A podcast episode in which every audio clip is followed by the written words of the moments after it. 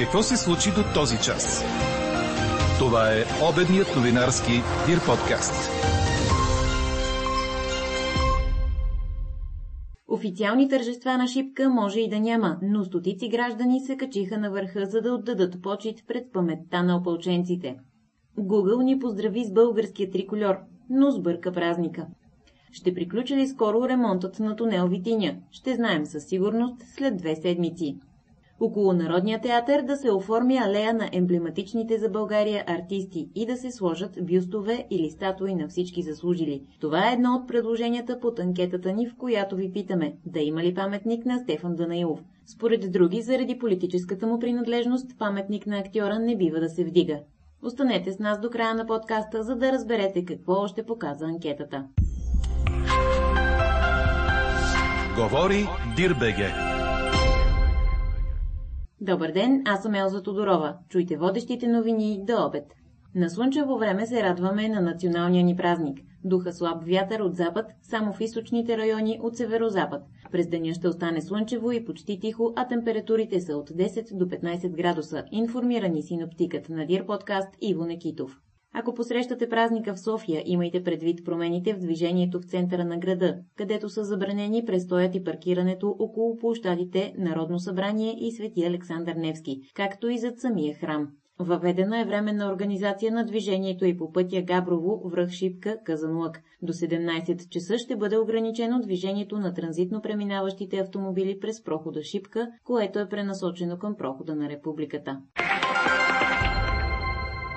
Въпреки, че официалните тържества на Шипка бяха отменени, много граждани се качиха на върха, за да отдадат почет пред паметта на българските опълченци и руските войни. Сред тях бе и председателят на парламента Цвета Караянчева, която подчерта, че е там в качеството си на гражданин и стои зад идеята за отмяна на тържествата трябваше да бъдат отменени, още повече при положение, че виждаме каква е епидемичната обстановка в страната и случаите на, зара... на заразени се покачва, смъртността също се покачва. Аз мисля, че това е правилна, правилно решение на главния санитарен инспектор, но само да припомня, че тържествата на Шипка са под патронажа на председателя на Народното събрание, а това, че президента иска да дойде днес тук и да чете слово си е негов проблем, но няма официални тържества. Би било редно да дойде като един гражданин и да почете паметта на героите, защото не е важно да четеш помпозни слова. Важно е какво чувстваш, да го споделиш с хората, които са тук, защото много от хората са дошли, виждате, свободно ходят по стълбите. Сега, когато се строи тук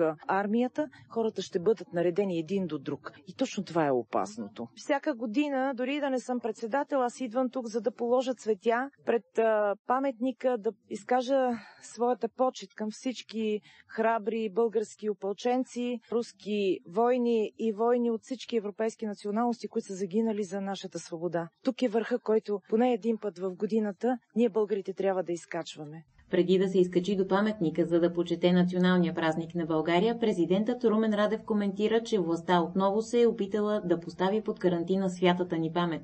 Но българите имат свято чувство, неподвластно на страх и забрана. Героичните епоси са рядкост, но достоинството и характера са подложени на изпитание всеки ден. Властта принадлежи на народа, но народът трябва да я отстоява, обърна се президентът към българите. Държавният глава благодари на хората, че са се изкачили до паметника, въпреки забраната за провеждане на официално тържество. Вазов е рекал за опълченците. България цяла сега нази гледа.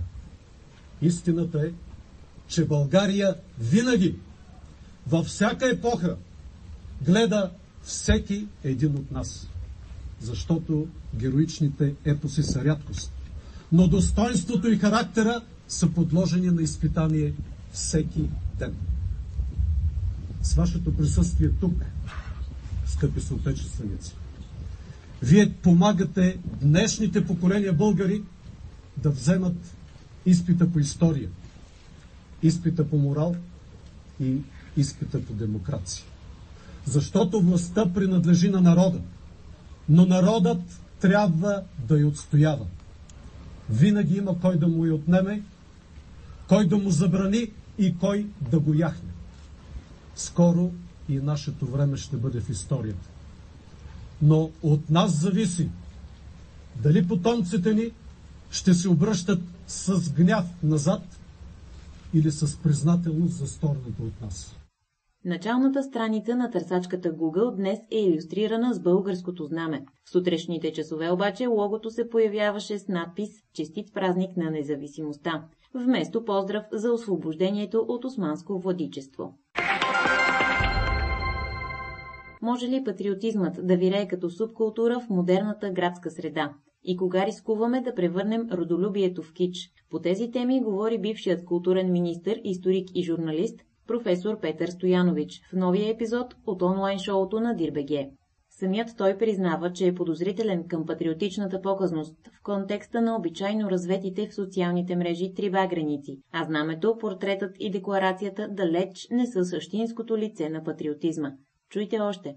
Ние харесваме, ама ела живей, ела я прави, ела не хвърли нали, буклуци по улицата, не бъди като всички депутати в последните 30-40 години, бъди интелигентен, бъди състрадателен, бъди човек вярващ, бъди човек, който е пример за децата си.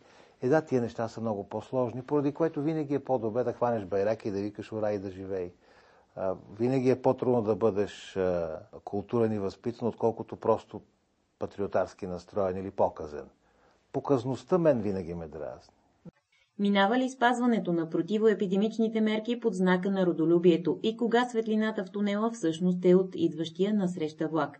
Вижте нестандартния патриотичен прочит на Петър Стоянович в новия епизод на Матине с Рени Веселинова. Какво още очакваме да се случи днес? До 19 март тунел Витиния на магистрала Хемос може да е напълно готов. Това обяви премиерът Бойко Борисов, който инспектира на място ремонта на съоръжението. Той подчерта, че се работи и на националния ни празник, за да бъде спазен този срок. Вчера министър-председателят анонсира и частичното отваряне на тунел Железница на магистрала Струма. Очаква се през септември да бъде пуснато едното платно на тунела. А по случай 3 март Борисов каза, че българският дух е неспокоен, защото България преминава през сериозно изпитание. Според него ключът към връщането на нормалността в ежедневието и възстановяването на държавата е постижимо в максимално близък хоризонт, ако бъдем единни. 2403 са новите случаи на коронавирус у нас, или около 16% от тестваните 14 563 души за денонощието. Починали са 83, вакцинирани са 20 233 души. Натиск върху лечебните заведения у нас не се отчита, има достатъчно свободни легла, а повишаването на заболеваемостта се дължи на британския вариант на COVID-19, съобщиха от правителствената информационна служба.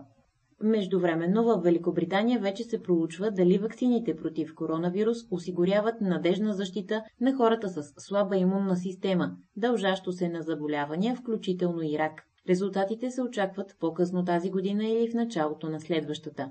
Италия пък удължи срока на някои от основните ограничения срещу разпространението на вируса, чак до католическия Великден, който е в началото на април. Това означава, че още месец остават забраните за пътуване, училищата в най-рисковите райони ще затворят, а италианците не могат да пресичат вътрешните граници на 20-те области на страната до 6 април а в провинция Северна Холандия експлозив избухна близо до център за правене на тестове за коронавирус. Няма пострадали и ранени хора, щупени са прозорците на сградата. Периметърът е отцепен, докато полицията разследва. На място са изпратени и сапьори. През януари, когато влезе в сила вечерен час в Нидерландия, бе опожарен център за правене на тестове на коронавирус в град Урк, а в продължение на няколко дни имаше и бурни протести.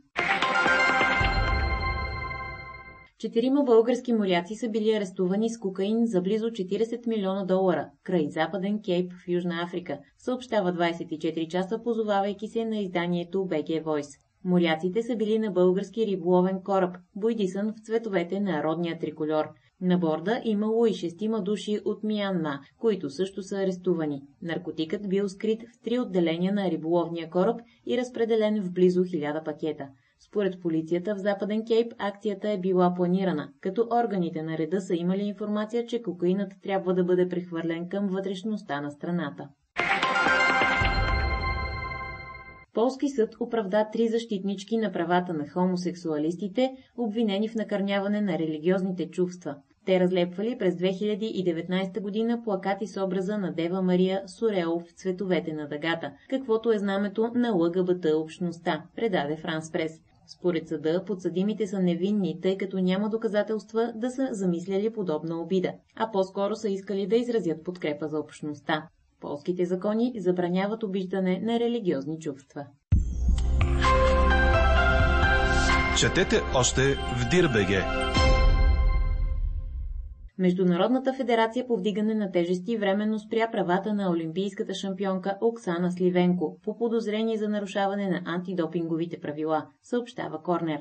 Санкцията на спортистката влиза в сила от 1 март тази година. Обвиненията се основават на данни, получени от базата на Московската лаборатория.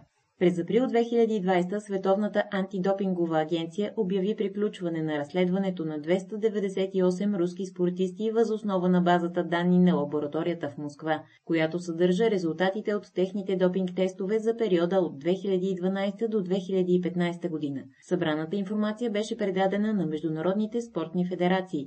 34-годишната Сливенко е олимпийска шампионка от Пекин през 2008 година в категория до 69 кг. Рускинята получи златен медал след дисквалификацията на китайката Лю Чунхун. Тя има още три златни и едно сребърно отличие от световни първенства, а също така е шесткратна европейска шампионка.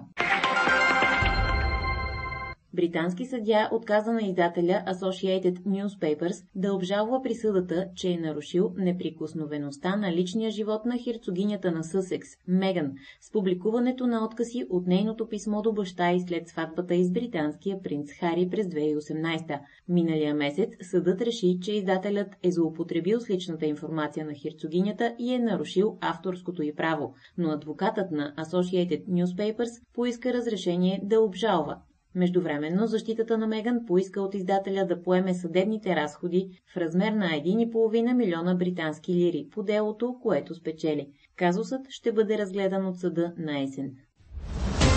Чухте обедния новинарски Дир подкаст.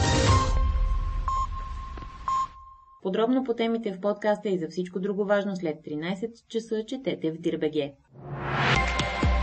А какво ще кажете за това?